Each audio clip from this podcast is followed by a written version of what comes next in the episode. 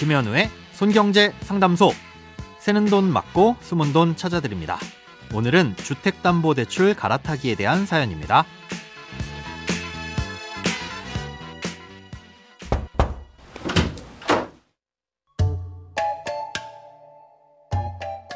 안녕하세요. 이번에 주택담보대출 갈아타기를 조회해보니 담보대출 유형이 후취 담보대출이라 갈아타기가 불가하다고 합니다. 보통 아파트를 분양받으면 중도금 대출을 이용하다가 마지막 입주 전에 잔금 대출로 갈아타기를 할 때 후취 담보대출을 받는 걸로 알고 있습니다. 저는 2018년에 3년 고정 후취 담보대출을 받았었고 금리는 5%가 넘습니다.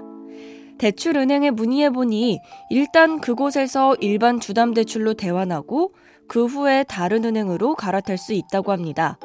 그런데 이유를 물어보니 그것도 5%가 넘는다고 합니다. 그렇게 주택담보대출 갈아타기를 이용하게 되면 중도상환 수수료도 발생하고요. 후취 담보대출을 갈아탈 수 있는 방법을 알고 싶습니다. 오늘은 청취자 전형준 님이 보내주신 사연입니다.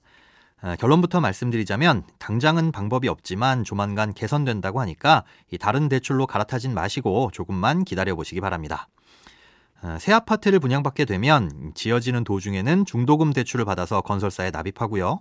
다 지어져서 입주할 무렵엔 기존에 받았던 중도금 대출을 포함해서 예, 추가로 필요한 금액이 있으면 대출을 더 받으면서 잔금을 치르게 됩니다.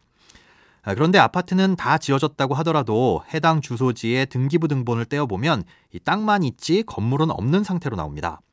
마치 아이는 태어났는데 출생신고를 하지 않아서 주민등록번호가 나오지 않은 상태와 비슷한데요. 아, 이렇게 건물의 출생신고라고 할 수 있는 게 보존등기입니다. 은행에서는 등기부 등본상에 정상적으로 등기가 돼 있어야 그 건물을 담보로 잡는 근저당권을 설정하고 대출을 해줄 수가 있는데 이 보존 등기가 되기 전까진 서류상으로 존재하지 않는 건물이다 보니 담보대출을 해줄 수가 없는 거죠. 예, 그럴 때 받을 수 있는 대출이 후취담보대출입니다. 음, 후취담보라는 건 말 그대로 나중에 등기가 나오면 담보를 취득하겠다는 뜻입니다. 아, 이런 후취담보대출은 건설사가 몇몇 은행과 협약을 맺고 그 중에서도 일부 지점에서만 취급을 합니다.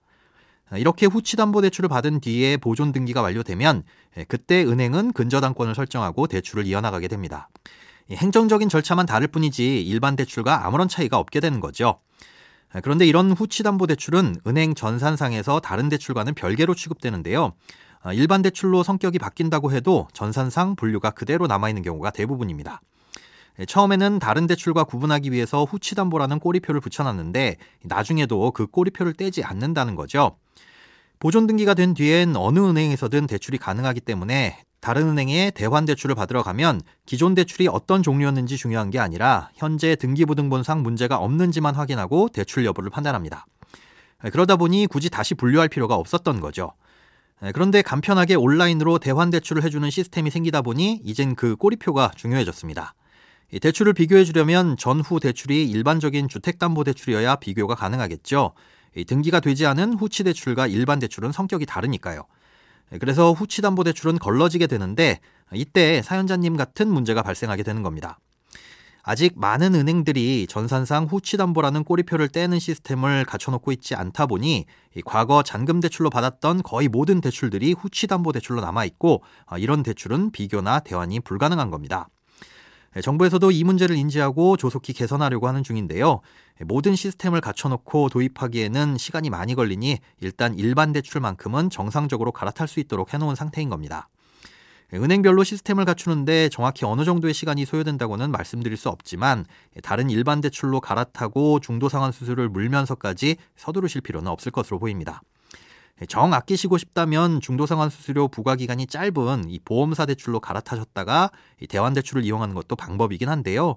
그런 보험사 대출도 통상 최소 6개월은 지나야 하고 또 금리도 높으니까 몇 달 정도는 그냥 기다려 보시는 게 좋을 것 같습니다. 돈에 관련된 어떤 고민이든 상관없습니다. imbc.com 손에 잡히는 경제 홈페이지로 들어오셔서 고민 상담 게시판에 사연 남겨주세요. 새는 돈 맞고 숨은 돈 찾아드리는 손경제 상담소. 내일 다시 만나요.